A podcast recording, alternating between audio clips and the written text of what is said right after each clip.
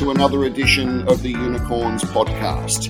This is a podcast series featuring business leaders, motivators, innovators, and general go getters. Sable Rubber Technologies is a pioneer in the rubber recycling industry. Sable is at the forefront of transforming rubber into a sustainable and circular resource. With over two decades of dedicated research and process refinement, Sable Rubber has established itself as a technology driven company committed to accelerating the transformation of the global rubber supply chain towards sustainability. Known for its innovation in producing pure rubber free from heavy metals, the company's processes significantly reduce the dependency on virgin rubber. Sable's approach not only addresses the critical challenges in tyre waste management by eliminating heavy metal contaminants and harmful chemicals, but it also broadens its application across industries such as road construction, agriculture, and mining. Ruben Hansen is the CEO of Sable Rubber Technology, and he joins me now. G'day, Ruben. Welcome to the program. G'day, Justin. How are you going? I'm terrific. I'm keen to know more about what Sable is doing. So let's get into it. What is the core principle, perhaps, behind Sable's patented technology, and how does Sable stand apart in the rubber recycling industry? Justin, it's a great question, really, because widely used across the globe is a process called pyrolysis. Um, what we do compared to pyrolysis is, I guess, the equivalent nowadays of comparing a VHS tape to digital streaming. Uh, we've got a patented process which has had two, 20 years of development, and we offer a game changing solution. So, unlike traditional methods where they burn the rubber at high temperatures, around 800, 1200 degrees, they produce a lot of ash content. We use a different process that burns at a lower temperature and yields a quarter of the ash to what proposed white paper on recycled carbon black does. So we've used technology, and technology's caught up, caught up to the original concept that was developed, and we can now produce RCB from truck tires to replace carbon black usage. And then we move on to more advanced products. And so, what was the inspiration behind uh, this business, Ruben? Originally, it was developed to solve a global problem. Like, we're all aware that when you go and get your car tires changed, you pay your $28, but then what happens? They're chipped, they're used for fuel in developing nations where they burn them to create electricity, or they're dumped. You know, in fact, last year, the Tyre Stewards Australia recorded, I believe it was around about a 20% increase in dumped tires in Australia. So that's typically what happens globally is everyone buries their tires. So then some people came up with different usages for them. And this is a further development of that usage is how do we solve a global problem? How do we make it sustainable? And how do we create something that adds to the circular economy? So you, you, you've touched on my next question to you. So what specific industry problem is Sable trying to solve? And then how does this innovation improve efficiency and sustainability for your users? Rubber and carbon black in particular, and activated carbon are used globally throughout several hundred several hundred different applications, whether that be mining, cosmetics, water filtration, air purification, etc. It, it's used everywhere. So our products now, as we've differentiated ourselves, can be used in those applications, and that's where we're marching towards. We're starting to say to ourselves, how are we part of a sustainability partnership? How can we replace virgin rubber, which is in high demand, and add our product to it and create a circular economy there rather than us dumping rubber everywhere, be it tires or anything else? And then from there, can we create more value added products? So, for example, all fertilizers use carbon, and a lot of that's used in agriculture. So, can we create activated carbon for that in mining, we use it for filtration to get gold, for example, gold sediment, and remine tailings where they pass the tailings through some tubes that have activated carbon in them, and the porosity picks up the small amounts of gold at greater yields than what they got during the first pass of mining. So there's all these different applications. You know, smokestacks, like we've all seen the pictures of an industrial estate and the smoke pluming out. If you put a carbon filter on that, that cleans that. And then it creates something for communities where our air's cleaner and our water's cleaner and our grass is greener from the fertilizer. So you've got your operations up there in Queensland. You're based in Northgate. Can you describe the the scale of the operation and what your process is like, what the facility is like up there? Essentially, we have quite a large facility up in Northgate, and we take a whole tire, we put it in some machinery, and at the end of that, we cut it into varying sizes and granules. Through the process, we don't use chemicals, we remove steel, and essentially we create, create several products from that. So we create, as you mentioned earlier, uh, crumb for, for roads. We've all gone to the park and seen the soft rubber mat that you jump on or the kids jump on. So mm, the kids do, yep, the playgrounds. So we do playful as well. From there, we then started moving into the more advanced products, which essentially is regen rubber, which you can use as a substitute for natural rubber and binds the same. It doesn't completely replace it, but it does replace large percentages depending on the properties you're looking for. It's all it's a very similar match we've found.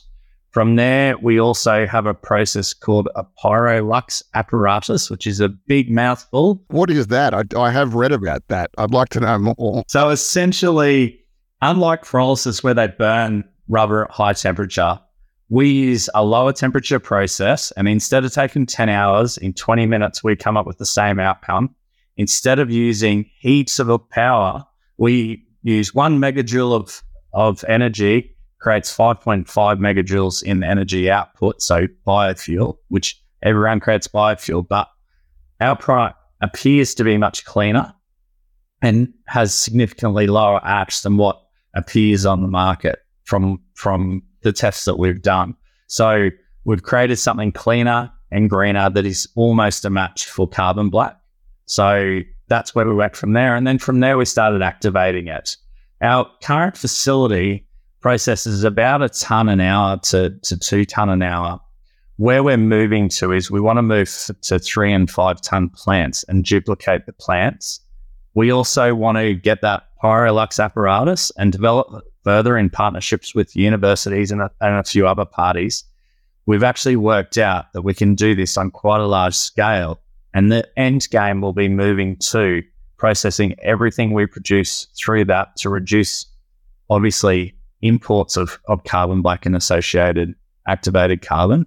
And then let's become exporters. Let's turn our waste product into something secular and something that can be used. We can help developing nations have a cleaner environment as well. We can set up transportable plants that can fit in containers. We've worked out how to do that at a level, still needs some refinement, but we can actually be the change. Can you quantify, Ruben, the environmental benefits of the Sable process, such as CO2 emissions reduction, and how they compare to the standard across the industry? That's a great question. And, and with scale becomes there's greater efficiencies. But largely our inputs are a lot lower. And even if you just think of transporting these materials around the globe, initially there's a saving there. From there, because you can, everyone's got tires on their car. So the product you need is everywhere already. If you have pods or smaller transportable plants, there's an opportunity. On top of that, our product doesn't require the input of chemicals because we're, we're upcycling what we've already got. And then we can use those back there. So, for example, tires have a myriad of chemicals added to them. Some of those chemicals are, are remaining in the rubber. So, when you use that regen rubber, you're reintroducing silica and zinc and materials like that that are already in the product to give you the hardness and the wear. So there's the ability to reduce the, the global demand on that, and therefore there's an environmental benefit. So I'm keen to know, Ruben, where you're at in terms of the development of the business. I understand a, a capital round is imminent or, or underway. So where where are you at in your growth cycle and what do those future plans look like? Yep. So in our growth cycle, we're certainly a development. We're at the development stage now. We've proven our technology. We've had some independent tests done. We're involving universities at the moment. So we have currently two NDAs standing and some agreements floating around with some universities, which are helping for everything from the economic benefits to communities or for communities. So we've looked at are we a solution for for old mining communities where they have those big, large OCRs? And will that help those communities do two things? One is generate biofuel because a lot of those communities don't have traditional power like we have through transmission lines. They have diesel generators out west and they're generally near the mining communities. So we can add biofuel to those communities as well as provide employment as mining moves away from them and recycle some of the leftover products, such as tires, within those communities. So I, I think from that perspective, that's where we are in one leg. In the second leg, being a development business, we still need to spend a large amount of cap- capital to increase the scale of this plant and on R&D developing essentially our Pyrolux apparatus, developing that to much larger scale models, which is the key for the success. Seems quite achievable. Uh, it, it, like it's anything, it's just a matter of time. So we want to build those larger scale models, duplicate to another two factories, and go for an IPO towards the end of the year, ideally, if not next year. I want to touch on that in a moment. So um, I'm keen to know how uh, investments in new product lines, like you've mentioned before, fertilizer products, initiatives for cleaning mine tailings, how will all of that contribute to not only the growth of Sable, but your sustainability goals? As I mentioned earlier, it, it is taking a waste product in a circular economy or, or adding to the circular economy. And the benefits of that, I think, are for community as well as ourselves. We get paid to take tires. So when you go and get your tires changed, we get a portion of that. It's significantly less, so we're not making a fortune, but it's significantly less than what you get charged. It all helps. Yes. Correct. So that that allows us to have reduced production costs. From there, those products, there's big markets out there, and we've seen commodity traders starting to move in with some companies that do traditional pyrolysis and signing offtake agreements as they're scaling. And that's indicating that the globe's ready for it. Like the marketplace is ready for it. There is demand for these products. They're already used in their virgin forms. And companies, we've all seen the companies come out and make grand announcements about sustainability, etc. There's a lot of pressure on these companies now from shareholders, etc., to have a solution. So that's indicated by the commodity traders signing these agreements. People like ourselves going, hey, there's an opportunity here, there's a market here. We can do this cheaper, better, and faster than most other things. And the outcomes are good for people. So the outcomes are good for the community. Where do you source all your stock from? Where do you get all your tyres?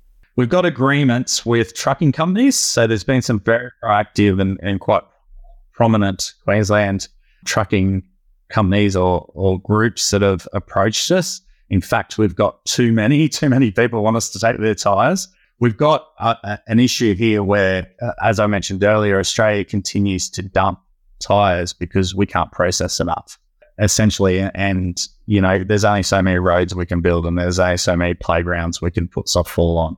However, there's an infinite supply, it appears, and we've got the generations before us and buried theirs and they're all starting to pop out of the ground. So we get our tires basically from the, the tire changing companies and there's collectors around that are licensed to collect.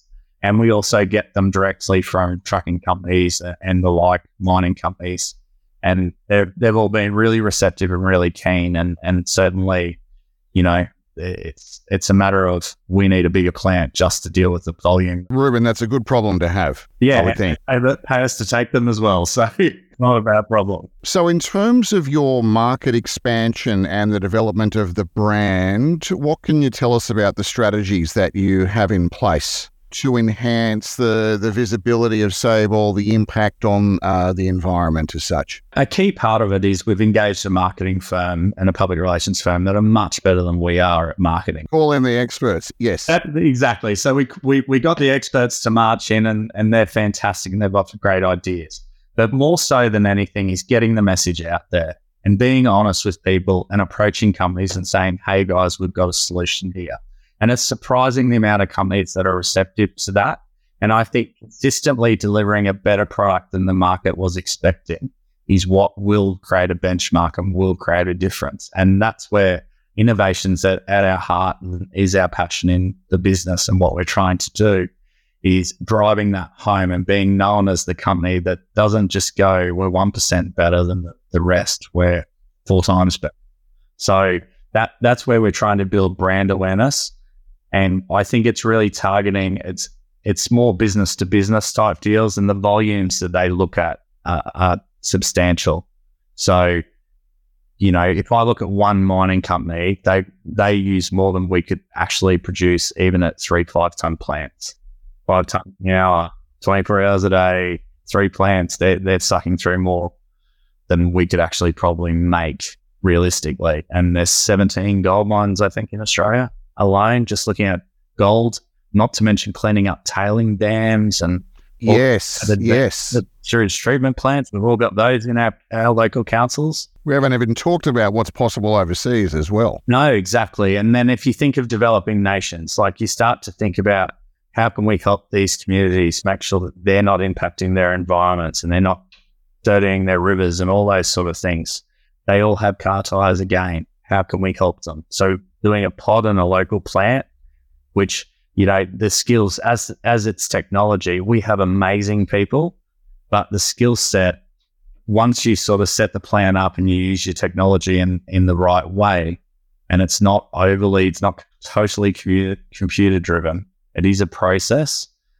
You can replicate that and teach it, and it's a learnt skill. And largely, you you can continue to do that to a point. Like, yes, it does need some effort, and there's some proprietary pieces in there, but it it really is something that you could roll out and train people to do to a level and just go and maintain it and assist them with the greater issues. You mentioned earlier uh, about a potential public listing. So I want to turn towards your plans for the future. What is the broader financial strategy for Sable, particularly with plans for an IPO? You've talked about that.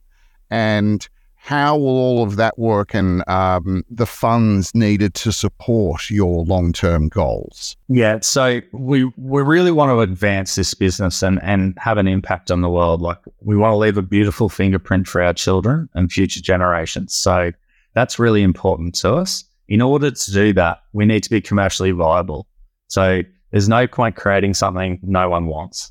So what we've done is we've worked out a problem, we've worked out a solution, we've worked out a market from there, now it's now it's about scale, and now it's about getting this technology and improving and improving and being continuously driven to innovate further and to really not stop, like be relentless about it. So our goal is more plants, upscale the current plant we have, develop our technology further, really define exactly how we can get it to work at its optimum level, which, you know, I think we still have so many better iterations coming. And, and if we get smarter people involved than the likes of myself, like the right engineers are going to instantly know how we can make it that little bit better. And 1% better every day is going to yield us the best results. So what our goal is, is we are going to issue a convertible note. From the convertible note, we're going to march forward with our development, continue our development, continue some plant improvements and automation, then from there, we're moving forward to an IPO where we hope once we initially list, we will continue to develop more plants in different geographic areas because, again, the tire problem is everywhere, which get closer to the markets. So if we can be close to our customer, so industrial areas, we can help Australian manufacturing, we can help the mining companies, et cetera, et cetera. So really putting it where it's needed. And I think that's the advantage. And how, looking if you were to sort of take a helicopter view of the business and a potential public company, how would you measure success? Would you be looking at obviously creating, contributing to a more sustainable world, something beyond just the financial metrics? Financial metrics are one thing, and, and we all want that to work. We all have super funds and we all have investments. So we want to invest in those things, but we want to be the company where people invest in and they know they're making a change. And as I mentioned earlier, it's about those leaving fingerprints for future generations. So, like, literally, we can make the grass greener, quite literally. Carbon. So, so that's going to be one of our solutions. But having said that, is hopefully we can make these processes better. And I, it, initial testings proving that our activated carbon produces a better outcome than coconut husk, which is what they use now. They burn coconut husk. Our our sable black or, or, or carbon black, it's got very similar properties to to natural carbon black. We're not quite there, but I'm sure with a little bit more refinement, we're there. We're, we're at 5.7% ash, natural carbon, carbon black's 1 to 2%. So we're sort of there. The normal market's at 30%. Is, is what we've been told is 25 to 30% ash uh, is expected. So when you compare us to the normal market, we're, we're slightly different.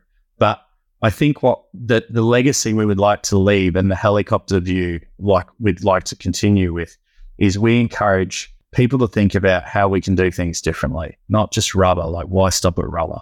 And if we're best in that market, what's next? Ruben, what are some of the uh, the biggest challenges that Sable has faced uh, as you've grown and scaled? I think initially, uh, like prior to me joining the business and, and the current investors stepping in, I think the lag with technology, like all sort of startup businesses, they had an entrepreneur who who was very passionate about what they were doing but there was a lag of technology catching up to the idea and and over time technology's caught up. Now we can make that idea real and having stepped in i think that's certainly what the team has done is they've made those ideas real.